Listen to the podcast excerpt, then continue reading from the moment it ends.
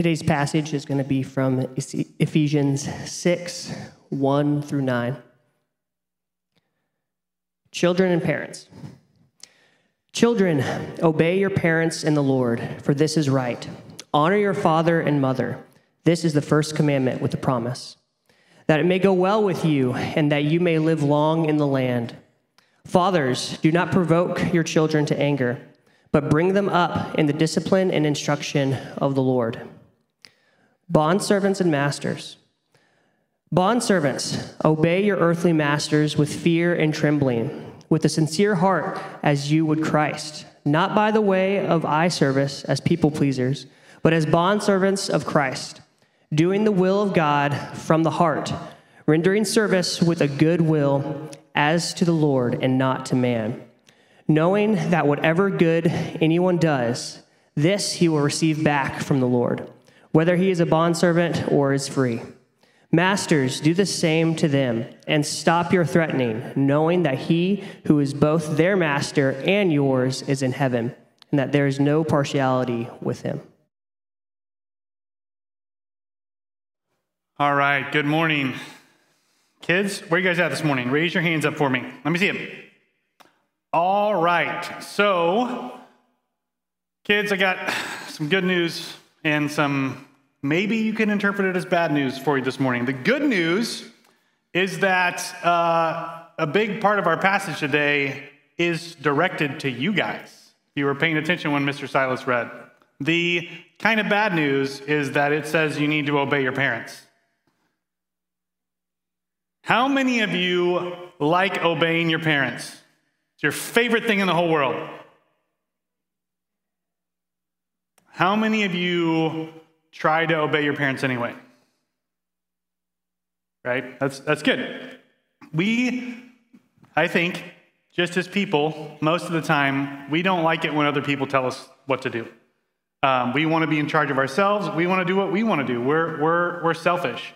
But one of the things that Paul is telling us today is that it's, it's good for kids to obey their parents. And so we're going to just uh, look together at what he says. So in the, the first verse we read, uh, is he says, Children, obey your parents in the Lord, for this is right.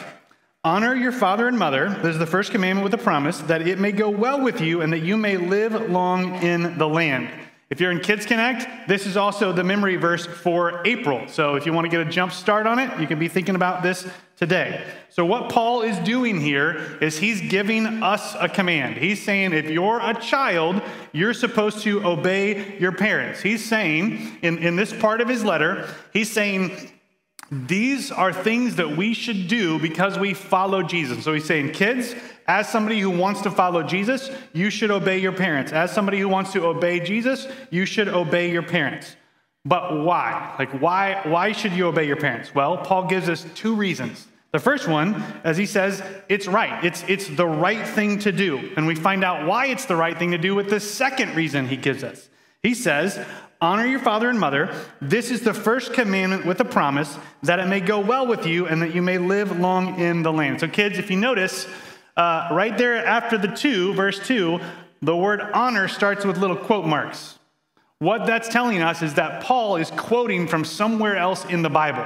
He's saying, We read this somewhere else. And, and, the place he's quoting from is the Ten Commandments. He's saying one of the Ten Commandments, actually, the fifth one, is to honor your father and mother. And Paul is telling us that that's the first of the Ten Commandments that has a specific promise tied to it. And that specific promise is that it may go well with you and that you may live long in the land. And so, what Paul is saying is he's saying the Old Testament says, and then he's saying, he says that children should obey their parents. The reason why they should obey their parents is that it's the right thing to do. And the reason why it's the right thing to do is because it what God, it's what God has commanded his people. And there's a promise with that, and the promise is that it will go well with you and that you'll live long in the land. And so, kids, when your parents tell you to like clean up your room or do your homework or brush your teeth, like they're not doing that just because they're big old meanies that want to boss you around.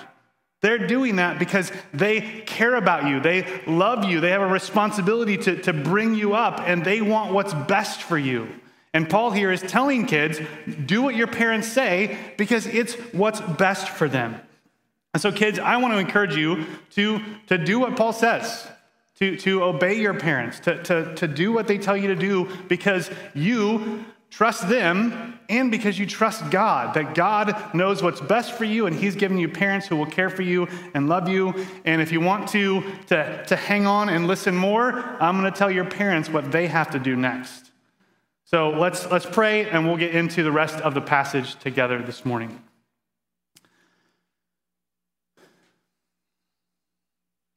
Father, we thank you that you are a good and perfect Father.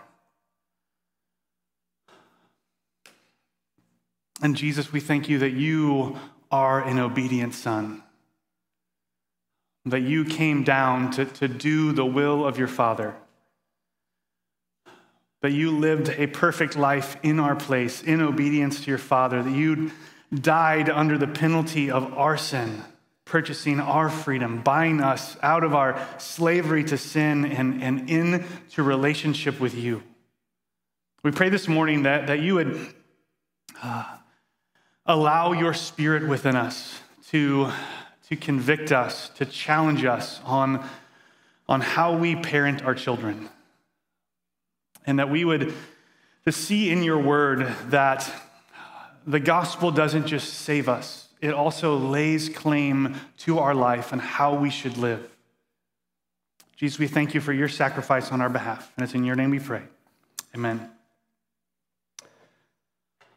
All right, so non kids, parents, Paul says Children, obey your parents. In each of these sections, right? So we're, we're in this section of Ephesians where Paul has, has moved from talking about the truth of, of who Jesus is and what he's done. He kind of does that for the first three, three and a half, sometimes four chapters of Ephesians. He's saying, like, this is the truth about who Jesus is and what he's done for us. He's essentially just unpacking the truth of the gospel and its implications. And then he turns a corner and he starts to talk about what we should do, how we should live because of it. And in this, we last week we talked about marriage. This week we'll talk about parenting and then and then bond servants. He's talking about how the gospel should shape these relationships, these things that take place within their own homes. This is like a, a, household code. This is how Christians should live and conduct themselves in their homes. So he said at the beginning that we read that children should obey their parents. The reason why should they, they should obey their parents is because it's the right thing to do. It's the right thing to do because it's what God has commanded for his people and that it's, it's what's best for them. Now, he's going to shift in verse 4 and talk to parents. Specifically, he talks to fathers. He says, Fathers, do not provoke your children to anger, but bring them up in the discipline and instruction of the Lord. So, He's directing this to fathers. Moms, this does not mean that you're off the hook. This does not mean that you can't also provoke your children to anger. But he's probably singling out fathers because in the ancient world, fathers wielded a, a kind of pretty crazy amount of power. So listen to this quote. Uh, hopefully, it's going to be on the slides. Uh, maybe. Nice. Full disclosure I put this slide in at 10:31 a.m. and so I didn't know if it was actually going to be there. I'm why we started a little late this morning. My apologies. But here's this quote from Frank Thielman. He says, Although it is possible to exaggerate the extent to which the father in ancient Roman households threw his weight around, by modern standards, he was an extraordinarily powerful figure with far reaching legal authority over his children. The powerful father was also part of Greek and Jewish culture. Here, Paul reins in this power, urging fathers not to abuse their authority by treating their children in harsh, unfair ways that create resentment and bitterness. So, Paul is, is writing in an environment in which the father has almost like absolute, total, complete control and authority over his children. And Paul is saying, like, let's, let's dial that back a little bit. Let's, let's put some guards on that authority, just kind of like we saw last week with husbands. And so, the, he, he's, he's focused here not on the authority they have. He's not saying, like, you know, children's just listen to your, listen to your dad and do everything he says. He's saying, fathers, you need to behave in specific ways towards your your kids. First, he says, don't provoke them to anger. So he's saying, don't, don't abuse your authority in ways that are going to cause anger or, or bitterness or resentment in your children. Here's this another quote about this command. It's from another commentator on the book of Ephesians. He says, effectively, well, that's really small. Effectively, the apostle is ruling out excessively severe discipline, unreasonably harsh demands, abuse of authority, arbitrariness, unfairness, constant nagging and condemnation, subjecting a child to humiliation, and all forms of gross insensitivity to a child's needs and sensibilities. Behind this curbing of a father's authority is the clear recognition that the children, while they are expected to obey their parents in the Lord, are persons in their own right who are not to be manipulated, exploited, or crushed. So he's saying, fathers and, and moms, we should be parenting our children. We should be using the authority that we have, the responsibility we have for our children not in an overly authoritative, not in a harsh, not in an arbitrary, not in an unfair way, but in a way that recognizes that they are tiny human people, right? Who, who have thoughts and feelings and emotions. And of course, we, we know all these things, but it's easy to forget about them when, when they don't do what we want them to do. So I think that one thing one thing that this passage should do for us is it should cause us to, to put our parenting under a microscope. It should cause us to submit ourselves to the Holy Spirit and, and, and ask, like, are there ways in which I am provoking my children to anger? Are there ways in which my parenting is, is leading them towards bitterness, towards resentment?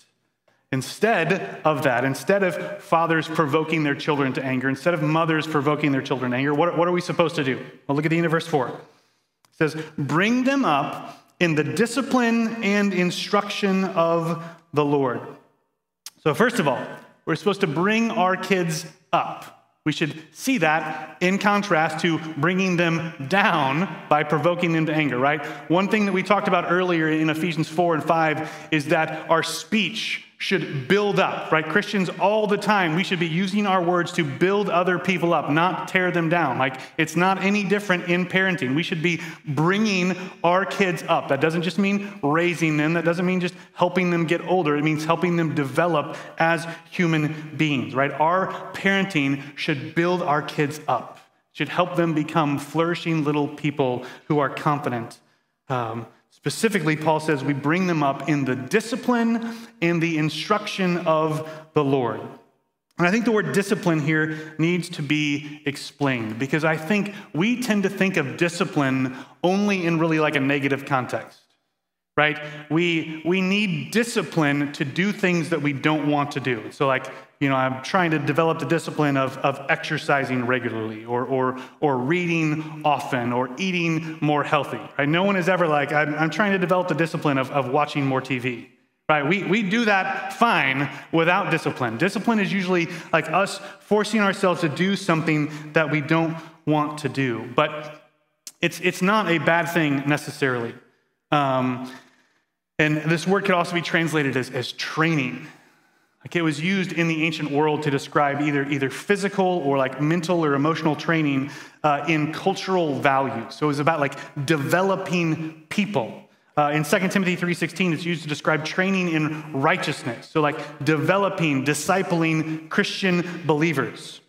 Um, if you have the ESV study Bible here, it says about this verse, it says that uh, it should, this training should center on the kinds of practices that Paul's been talking about in Ephesians 4 and 5. And so, parents, what I think this means, when we're supposed to like bring our children up in this, this discipline, it's the discipline of living as a Christian. Another way we could put that is we're to bring them up in gospel culture and living out the realities of the gospel in their daily lives.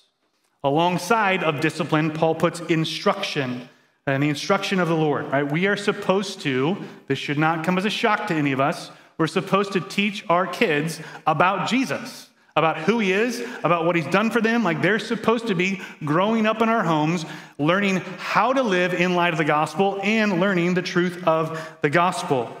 Right? This is, this is what we're supposed to do. This should not be surprising. It should not be a shock. And when we recognize the second part of this, like what we're supposed to do, we're supposed to bring them up in the discipline and instruction of the Lord, that makes it obvious that the first part has no place in our home.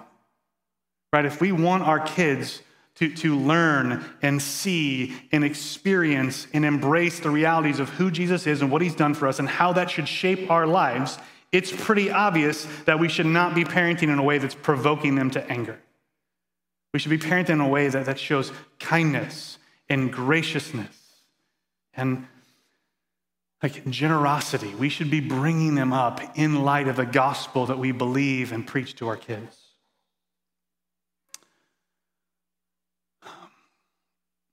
And I think it's important for us to recognize that I don't, I don't think Paul's focus here is on like things like reading the Bible to your kids or, or family devotions or like, you know, having them memorize scripture. Like those are all good things. We should do those things. But I think the reality is, is that we do so much more to bring our children up in the discipline and instruction of something by how we live our daily lives. Right? The, the way we really teach our kids about who Jesus is and what he's done is in the thousands of little conversations we have with them throughout the day. Right? It's, it's what's going on in our homes and in our hearts when we're getting them ready for school in the morning. It's what's going on in our homes and in our hearts when we're, you know, driving them somewhere, as you're like waiting for them all to get strapped in and you feel like you're gonna lose your mind. Like how you respond in those moments is teaching them who Jesus is and what you believe about him right? It's in, it's in all the, the, the small and big conversations you have with your kids. It's more about the informal times in our home than the formal times. We should absolutely be intentional in the big things, but we also want to be intentional in the small things. Like us intentionally parenting in a way that is pointing our kids to Jesus both in what we say and in what we do, is how we bring them up in the discipline and the instruction of the Lord. That is what's going to have the biggest impact in bringing them up in the way that God wants us to. Okay, we have a subject change in verse 5. We move from parents and children to, to bondservants and masters. So the first question we have to answer before we go into this section is what is a bond servant. This word here in English, bond servant, it, it translates a word that could also be translated as, as slave. But the reason why it isn't slave is because for us, especially in America, the word slave has a very particular connotation, right? A, a, a dehumanizing and horrific thing that took place in our country that, that was wrong. Bondservants were, were different. Um, if you were to flip over, if you had an ESV Bible and you flipped over to the preface, you would read this, this quote here. In the New Testament times, a doulos, that's the word here for slave or bondservant, is often best described as a bondservant. That is, someone in the Roman Empire officially bound under contract to serve his master for seven years, except for those in Caesar's household in Rome who were contracted for 14 years. When the contract expired, the person was freed, given his wage that had been saved by the master, and officially declared a freedman. So it's, it's, it, it, worked differently than slavery worked in our country. And so when Paul is addressing uh, slaves, doulos, he's, he's talking to bondservants, people who kind of contracted themselves into slavery for a specific time period, and then when they got done, they were, they were paid a wage for their labors. Another thing that we need to know about this passage is that often people are critical of Paul here, saying that like he didn't do enough to argue against slavery. Um, but we need to recognize, and I think it'll be clear as we go through it, that Paul does reshape it. So listen to this quote kind of explaining what's happening here.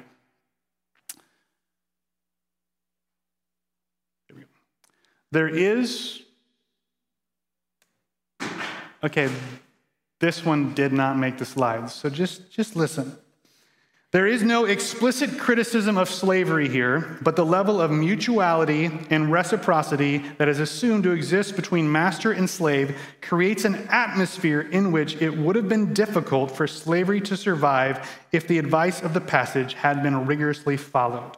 The problem that the passage highlights is not its own failure to rise above this brutal and ubiquitous institution, but the failure of those who receive the passage as authoritative, both in antiquity and in more recent times, to live out its radical implications.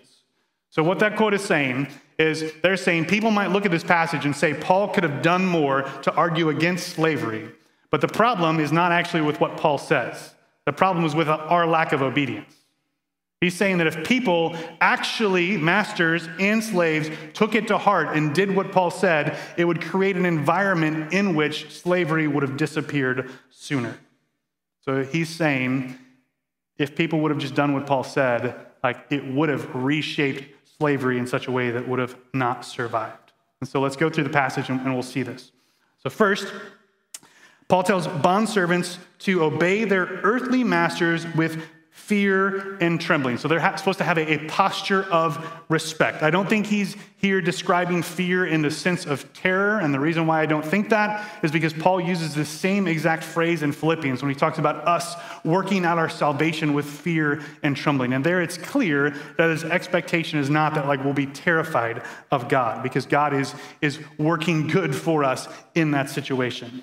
So bondservants should have a, a posture of humility towards their master says they should also obey with a sincere heart, right? Like they would obey Jesus, not, not as somebody who's just outwardly trying to please people, but as those who are bondservants of Christ, doing the will of God from the heart, rendering service with a good will as to the Lord and not to man. So he's saying that they should serve their masters with, with, with sincere hearts. They shouldn't just fake it. Uh, they should serve as those who are serving Jesus. Why should they do this? Why should they behave in this way? Because of verse 8 knowing that whatever good anyone does, this he will receive back from the Lord, whether he is a bondservant or free. So he's saying, serve your master like you're serving Jesus, because ultimately that's who you're obeying. Ultimately, that's who you're accountable to. So he's telling bondservants to, to submit to, to obey their masters, because they are obedient to Jesus. Now we see what he says to masters in verse 9. He says, Masters, do the same to them and stop your threatening, knowing that he who is both their master and yours is in heaven, and there is no partiality with him. So, first, he says, Do the same to them. This is where this, this radical thing Paul is saying comes into play. He's telling masters that there are ways in which they should treat their slaves like their slaves should treat them. This is pretty different from the way it worked normally. The question, though, is, is what does Paul mean when he says, Do the same to them? Like, does he mean that they should obey, that the masters should obey their bondservants just like bondservants should obey their masters?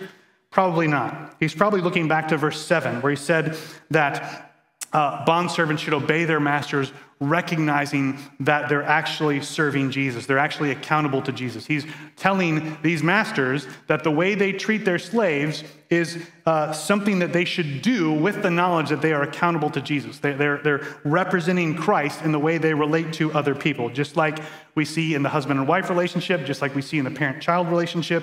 Um, but we need to recognize that Paul here is, is leveling the field some between bondservants and masters. Applying this, masters walking this out in obedience would radically reshape the institution.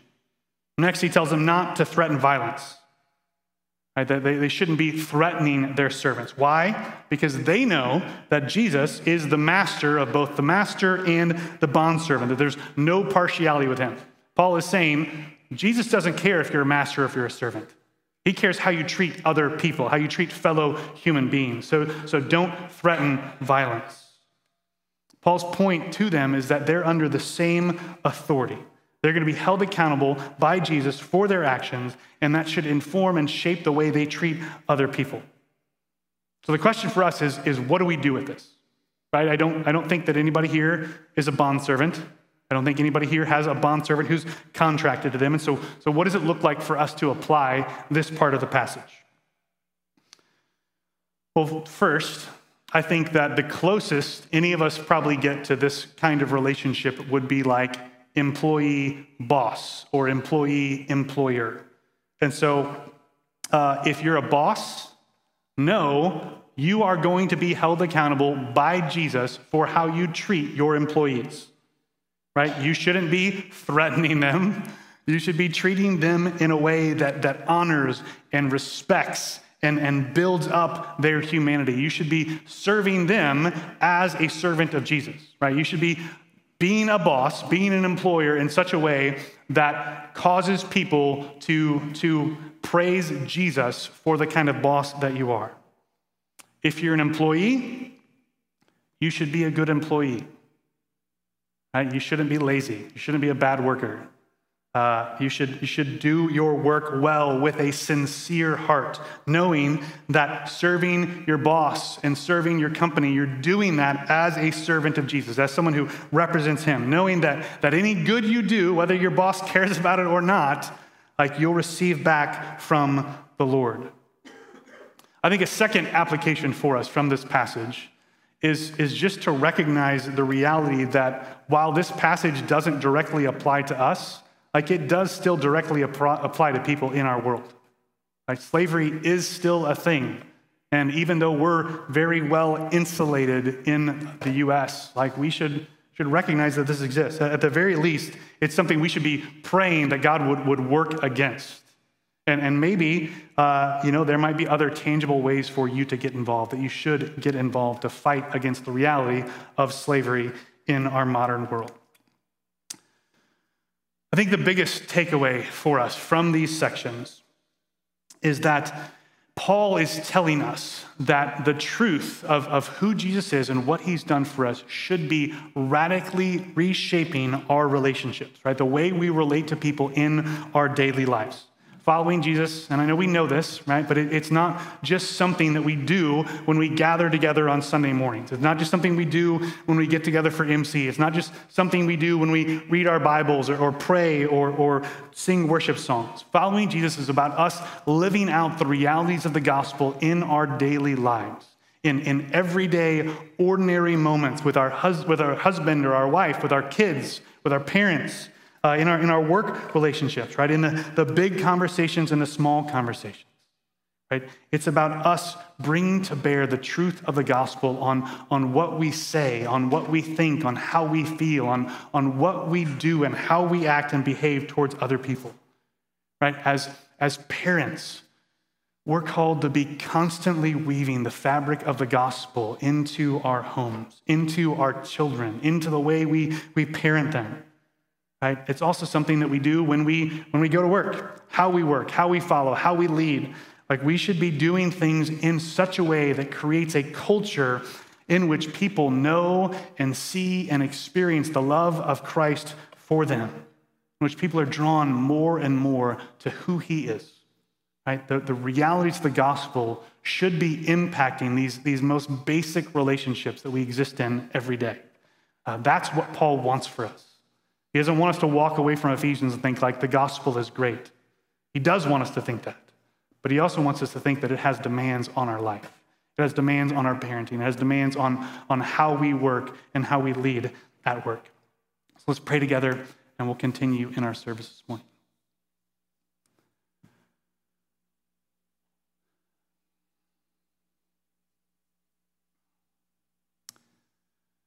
Father, I thank you that you have not left us alone but that you have given us your word. And that it contains not only the, the good news of who Jesus is and what he's done for us, but that it also tells us who we should be in light of that. And that that's not burdensome. Your commands aren't burdensome. But because of Jesus, you've empowered us to live a new kind of life. And so we pray that you would use your spirit within us to, to enable us to, to parent in the way you call us to parent. That for kids, you would enable them to, to, to walk in obedience, not just to you, but also to their parents. Pray that you would help us to, to work in such a way that, that brings glory and honor to you and for, for bosses and employers that they would treat their employees in such a way that, that, that draws them closer to you. Jesus, we thank you for your sacrifice on our behalf, that you've paid for every failure and you've purchased every success. And so we pray that you would help us to, to go out this week and, and in our homes, in our parenting, at our jobs, to, to walk in the good works that you've prepared beforehand. It's in your name we pray. Amen.